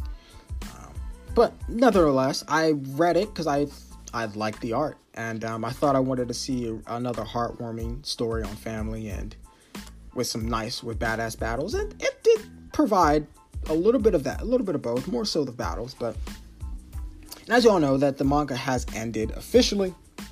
Um, an ending that I, uh, it deserves its own episode, but I'm not sure if it could be talked about in all in one episode. But I don't know if I would really want to. I know people talked a lot about a, the Bleach ending, um, when the manga when the manga ended, but um, that that Seven Deadly Sins ending was I literally I don't know what the fuck they were trying to do here. Sorry, but I don't know what the hell they were trying to do. But um, let's go into news because the Seven Deadly Sins manga it's getting a sequel, and so Kodansha's and it, this, yeah, it's getting a sequel, y'all. The Four Knights of the Apocalypse will center on the horseman Tristan. Um, so Kodansha US Publishing confirmed uh, yesterday or a few days ago that uh, Suzuki's um, Seven Deadly Sins manga is getting a sequel tentatively titled called um, uh, Moshikiro Yon Yonkishi or something like that. Maybe I might say that said that wrong, but I know it's the Four Knights of the Apocalypse. And this year's 17th issue of Kodansha's weekly Shonen magazine revealed the sequel on uh, revealed a sequel recently um, and Kodansha released an announcement image for the sequel, as well as illustration with the final chapter of the, of the original manga. Um, the story was going to center on Tristan, um, one of the four horsemen. And Suzuki stated in February that side stories based on the remaining characters will come out someday. However, he added that this will be after he begins serializing a new work, confirming that he's working on a new series, which is which is really nice. Um, this man is uh, what, he's a he's what is he a workhorse? Nakaba, Nakaba Suzuki, you okay, man? You really uh, you really want to get right back in that game, do you, huh? Uh, I'm gonna read it though. I I love I love Kongo Bancho, um, a lot. Uh, Seven Deadly Sins I yeah, not so much liked, but it was huge. It spawned a really nice anime. Okay, well, not so not not not so much the greatest. It wasn't really animated all that greatly, but it people loved it. You know what I'm saying? It was it was pretty big. Um, I, I I'm not quite sure what I think about what I I'm a little lost for words as for what this sequel is going to be about and what his new work is going to be kind of focusing on. Um, I did look at the images.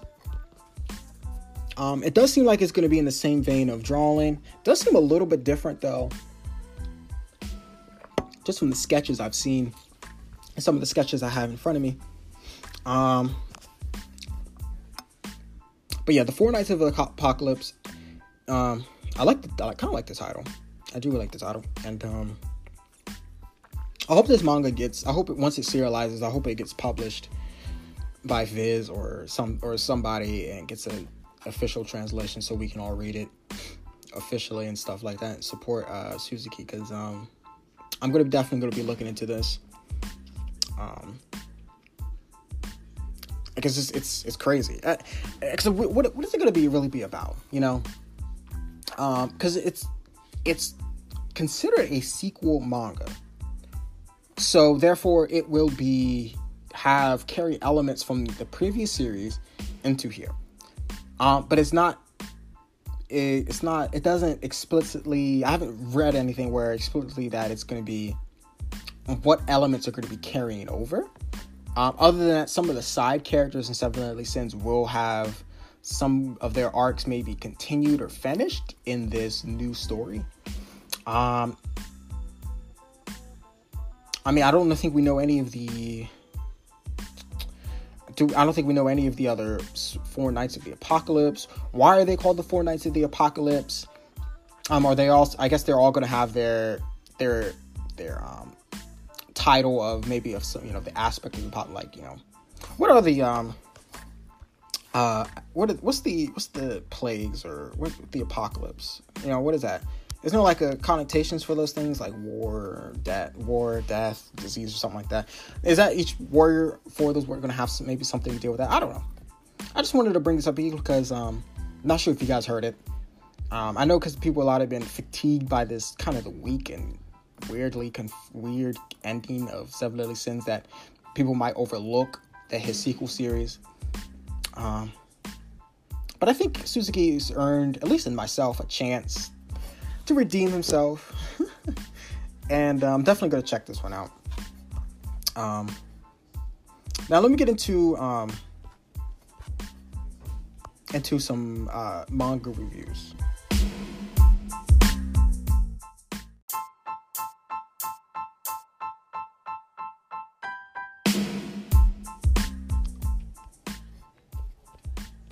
Because I definitely want to get into. Um, I have two manga reviews for you guys today. Um, I like to end. I think I might, and I'm probably will end the episodes on these reviews because I do have. Um, because I think it'd be a nice and chill way to hear about something maybe you guys haven't read, or maybe you have read and you're interested in see what another person might think about them. Um, the first one is My Room is a Dungeon Rest Stop. Um, and the other one that I kind of uh, that I was teasing earlier is Aim or Im, Great Priest Imo, Imhotep. Uh, but I'm gonna get to that one.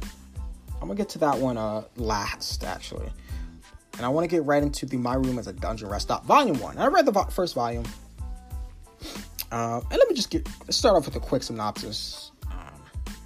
Uh, Toru Suzuki is a 21 year old college dropout who is getting by on part time jobs, so he can't afford to pass up on an apartment for only 30,000 yen a month.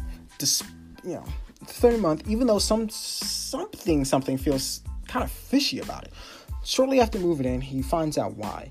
The front door creases leading out to the hall and, and instead of opens into a vast stone stone lined chamber that he suspects is a part of a fantasy game type dungeon. He could still access Tokyo by going out the window, but he's faced with an even bigger problem. The, incapac- the incapacitated human girl dressed as a knight, whom he discovers in the dungeon chamber and takes back to his apartment for safety. 18 year old Ria initially mistook him for a goblin, but now mistakes him for a great wizard who has sequestered himself into the depths of the dungeon she was exploring. Primarily due to items in his apartment, which seemed like magic to her, she had gotten separated from her party and poisoned. So Toru is sympathetically is sympathetic, but now he has to deal with a very sexy girl in his apartment for the first time, and it seems like he can only pull up a screen of a game like stats when he enters the dungeon room as well. The, this manga version of My Room is a Dungeon Rest Stop is a uh, adaptation of a web novel of the same name. Um, I can't find no indication that whether it has been ever published in print. However, the web novel does not seem to be legally available in English at the time. Based on its rather short first volume, it's a series that won't dazzle anyone or rewrite any standards for a light novel storytelling. But it has a simple and likable enough setup that I see it being a successful. Though the concept and mechanics involved share many traits with the usual isekai series, this one more resembles something like Restaurant to Another World in execution. Toru's front door has become the world hopping portal, and travel both ways is somewhat possible. That somewhat is where the story's most interesting and early twist comes up. Though Ria can be brought into Toru's room, it is still a dungeon room for her. The window, which looks out Tokyo for Toru, instead out looks like a dungeon wall for her. And Toru existing through the window looks like him walking through said wall. She can't exit that way herself, apparently, so it's not an illusion. Hopefully, some world building on this will be added eventually, as this is not a common setup element. That Japanese is the language of mos- monsters in Ria's world, and is also a very interesting detail, which also presumably has some meaning readers will find out a little bit later. Um, another interesting twist is that the food and drink from Toru's world can have restorative effects, much like potions when used in Dungeon Chamber or on people from the dungeon world. Proper meals seem to restore health and magic. I couldn't help but think about kind of the arc that arcade game Gauntlet, uh, though the writer probably drawing inspiration from more of a recent game, most likely. But while cola functions as a poison antidote, and more snack like items provide temporary boosts to various stats. Both this and the other twists smack of storytelling convenience, as does the predictable reliance on game like stats once once one crosses into the dungeon chamber. But like with other twists, I can give the story leeway on this if it's eventually elaborated upon. The third twist is the nature of a slime that shows up. Slimes are traditional lowest level monsters in many Japanese origin originating fantasy RPG games. And for the most part, that's no different here. Though at least one type can apparently spit poison. The twist is that is an is that an ultra rare special white type exists, according to legend, can mimic human shape and work with them maybe someone has inspired by you know that time I got reincarnated as a slime, but it's still a neat idea. And both the opening color pages um, and the last regular page make it clear that the slime Toru finds is exactly on one of those is one of those special kinds. A second humanoid character, apparently an elf wizard, is shown uh, in the color pages at the beginning. But this volume entirely involves around the introduction of uh, of the knight Ria who is featured on the front cover.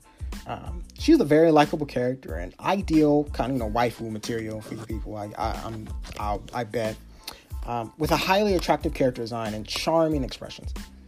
However, she isn't the slightest credible as a warrior type adventurer. Even if she is a fledgling one, admittedly, I am making an assumption on that last point since her stats have not been that shown, but it seems likely she comes across uh, as too as too much soft for occupation and a passion and especially too much trusting. Yeah, she has been through a tough experience and Toru has been nice to her, but she is getting remarkably cozy, remarkably quickly with an ex- uh, unknown wizard that she's met in a dungeon. Some comments she makes suggest that she is at least of noble birth, perhaps even high enough to be associated with the royal family. However, any of those details about that will have to wait for a future volume. Toru, by comparison, is a standard guy who's at least a bit of an otaku. While he's a college dropout, is not elaborated here, but hopefully will be at some point, as he seems to be resourceful. He seems to be resourceful, smart, and a reliable young person. The overall artistic effort in this uh, is appealing and real solid in consistent quality, but not especially strong. With a reasonable balance between the cute and the sexy being found in Ria, her adventuring garb and armor do not much seem practical as usual, but they are pretty much Japanese fantasy RP standard. So cribbing about that is pointless. The production by the, um, by Seven Seas translates all sound effects and replaces the original entirely when there isn't much room in the picture. The actual manga part clocks clocks in at only at 119 pages, with an additional short story by the author uh, Hudo taking up an extra 11 pages, including several chibi illustrations at the bottoms, um, at the page bottoms. This should be considered an essential reading, as it explains a few relevant points that the manga does not really. Um, adding a couple of congratulatory note pages, and you still have quite a short volume by American release standards. Um, and that's the main problem here. There is not enough material available yet to determine whether or not this is going to be worthwhile or going to be a worthwhile title to follow. Its uh, positive points are currently being equally balanced out uh, by its utterly generic traits. So um, I'm going to reserve judgment uh, on whether or not to recommend the series until seeing a second volume. Uh, but overall, I'm to have to give it a C plus. Overall, it's probably C plus. The story um, maybe C minus. The art was probably the best thing about it. I'm gonna give I'm gonna give that a B minus. Um, there was a lot of few. I like. There was a few interesting twists on the basic concept on this isekai genre. Um, the only downside to this that it was kind of generic and um, it was really short for for first for the for an opening volume. I must say. Um, but yeah, this is my dungeon. My room is a dungeon rest stop and it's uh, story and art is by uh, Takoyaki Yoshi, and the light novel, the original creator from the story is uh, Toku, uh, Togoku Hudo. Um, if you guys want to hear me do do more of that work as I read further along, make sure you guys let me know whether on Twitter or, or voice message on Anchor, and because I, I wouldn't mind reading it because I do think there's some more to look into. Um, and I think there's some more elements they could probably uh, delve into for this work. Um, now I wanted to get into a, a piece that it, that I didn't think I would like. Um, I'll get into. I'll just go. I'll kind of just jump into it. It's um, I'm or Im, the Great Priest Imhotep. So I'm guessing it's just call it Im. This name, this name, and this is the uh, volume one. Um, and a quick synopsis for it. In, in life, Imhotep was one of the greatest figures of ancient Egypt Egypt has ever known.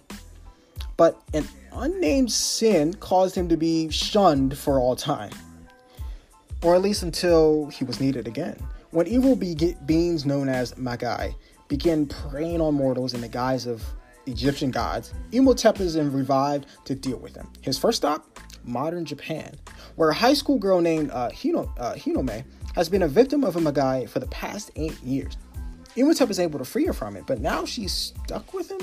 Somehow this isn't seeming like a great deal for Himo, uh. Um, if there's one edge Im, Great Priest Imhotep has over its fellow supernatural action series, is that it's based in, in it's based its story in ancient Egypt mythology. Uh, that's certainly not unheard of in manga before. But the glee with the creator uh, Makoto uh, Morishita uses it, and the obvious research put into it makes their use of the mythology especially good, especially solid. Uh, while there are a few odd disconnects given the ancient Egypt attitude towards clothing, Im and Anubis really shouldn't care about nudity for the most part. And for the most part, this volume offers us an entertaining take on the genre standards. perhaps most relevant to any reader with an eye of ancient history is that the fact there really was a specific Imhotep that Morishita is drawing from. Uh, he was a uh, he was the chancellor to uh, Pharaoh, uh, and I don't know. I wrote this down because I was doing research on Imhotep, but I don't know how to pronounce this. Pharaoh Dish, uh, Dish, Dozier, Dish, Dozier, D J O S E R, during the uh, the 2680s BCE, and the probable architect of the steeped pyramids at uh, Saqqara, where Deshauger is buried. Um, in the 3,000 years after Imhotep's death, he was defiled, he was defied, de- was deified, and among other godly associations, he's often aligned with uh, Thoth, Thoth and uh, uh, Skemet, that largely ignored. That's I mean largely ignored in the manga, although Skemet makes an appearance um, in favor of putting Imhotep with Anubis, the god of the dead and mummification, uh, which frankly doesn't make more sense in the context of the story. Um, that's because the opening scenes make it clear that Imhotep has been dead for the requisite thousands of years. He's just been reanimated, revived, because there's no way anyone currently living can deal with the Magi situation as it is. It also is a nice nod to the classic horror film The Mummy and its 1990s counterpart, where Imhotep is the name of the uh, not is you know name of the main mummy. I don't know if you guys ever watched that with Brendan Fraser. Doesn't matter. Might be too young for that. Um, thus, Im's Anubis hat and the little Anubis pup who becomes his apprentice are related to his current state of being rather than his uh, historic uh, persona. History aside, Im, great, great priest Imhotep does cleave fairly close to his genre standards. After Im's awakening in modern day Egypt, he turns up naked in a river in Tokyo, where he quickly discovers that a particular type of monster, referred to as a, a Magai, uh, is possessing high school student Hinome. Naturally, you know, he establishes this by crashing into her on the street and landing in a compromising position. You know, the classic facing crotch, rather than its close cousin Grababoo. It's turn it turns out that Hinome was possessed eight years ago when she opened a strange box her antiquarian father had, and that Magi are demonic beings who live off the energy of humans they possess while trying to fool them into thinking that they're gods. In the case of Hinome's Magai, it took on the features of the Egyptian goddess uh, uh, Sekhmet. Later, we see one attempt uh, Serket, although he gets the gender wrong. After after Eve frees Hinome from the false goddess, he declares his intentions of moving into her house and bed, a development her father is only too thrilled to accept as a fan of ancient Egyptian history. Shortly thereafter, a small Anubis puppy also joins them as Im's apprentice. While there's not too much special going on going on about the setup or Hinome's resentment of it, although her objections to having her room painted in hieroglyphs is a bit extreme. The fact that Im Great Priest Imhotep doesn't wallow in these conversa- conventions after having established them works in its favor. As a character, Im is mostly concerned with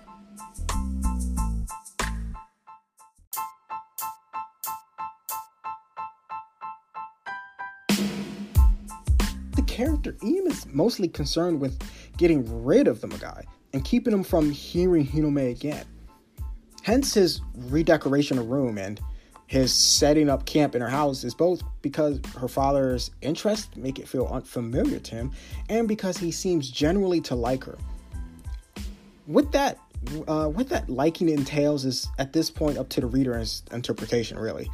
Im seems proud of the fact that because of his removal of the fake Sekhmet, Hinome can now make friends and have relationships with other people and find continually introduce himself as Hinome's first friend, or as friend number one, suggesting that he values either his relationship with her or his hold on her. Given his other actions, the former seems more likely, but despite this, he's not massively driven to find and destroy more Magai Seemingly, he seemingly seeming to enjoy his time in the world itself. That, of course, is not to say that he's not ready and willing to take on more Magai. He finds, or that he's not going out to look for them. Instead, the search feels like uh, it functions as his job and he's willing to do both it and have a life at the same time. And this unwillingness to give up one in favor of the other makes the story feel a little more balanced than some of the others of its same ilk. That Imhotep may have a good reason for his desire to have both job and regular school and regular life rooted in past does come up at the end of the volume. And that and the introduction of a new character both make for a case for reading volume 2. Im, Great Priest Imhotep, isn't perfect or completely devoid of genre tropes, believe me, but it's a good story with an interesting use of ancient Egypt mythology at its base. The art's use of heavy lines and lots of gray tone work in its favor too. And the hieroglyphs and the other Egyptian uh, icon- iconography and are smoothly incorporated. Uh, Hinome and Anubis can get irritating at times, but there's enough to here to make feel like like a good bet, especially since it only runs to a manageable 11 volumes. Um, I thought this was a pretty strong manga. I will not lie. I thought overall this would might this might have to be a um, overall I might have to give this a B minus. Uh, the story would have to be a B. And then the art I thought was the best best of the best thing about this, and I, that's a B plus for me. I really liked how uh, interesting, you know, the concepts of the the, the ancient uh, ancient mythology that's used mixed with the genre staples. Um, the only thing I didn't really like was it kind of drags in the middle of this volume. Some it just kind of gets not boring, but it kind of does drag a little bit. And kind of and it's noticeable. And Hinome as a character, I'm not quite sure how I feel about her quite yet. She does seem to overreact and goes a little too far most of the time. Um, but that's my review on Im the Great Priest Imhotep, and also with my review with the uh, my room is my or my room is a dungeon stop store thing.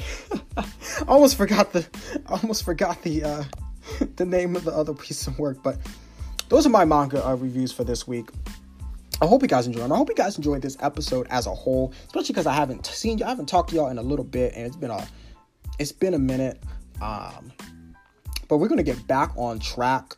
We're gonna have some more guests. I'm gonna have a lot more topics. We're gonna talk a lot about some of the spring animes that are coming up. Um, I'm going to do an episode with just the with just the winter anime. I'm going to kind of do a winter anime wrap up episode as well. Um, we got the Soul Eater retrospective in the works. I'm looking to get somebody to do that with me, with a guest that I've had on the show. She's excited about to do it. I'm excited to do it. We can't wait to do it. Um, also, you got to look out for the uh, my winter or my spring anime 2020 first impressions. That's going to be coming out in a, in a week in a week or so, about two weeks actually. Um, and then also doing the um another a genre heavy topic like I did in my first episode with sports and manga. I will be doing shojo and manga. Shojo manga, and talking about shojo and manga and the anime, its roots, where I see it going forward, some of the most notable titles, and like I did in sports anime, eh, with the sports topic, I will be listing my top 10 favorite um, shojo anime and manga. I don't know if I'll do two lists, but you'll be hearing my top 10 pieces of work from that genre. Um, seem that and my list may be a little bit different from you guys for people who kind of you know kind of eat that manga and watch that anime heavy. So my list might be a little different so you definitely have to check that out.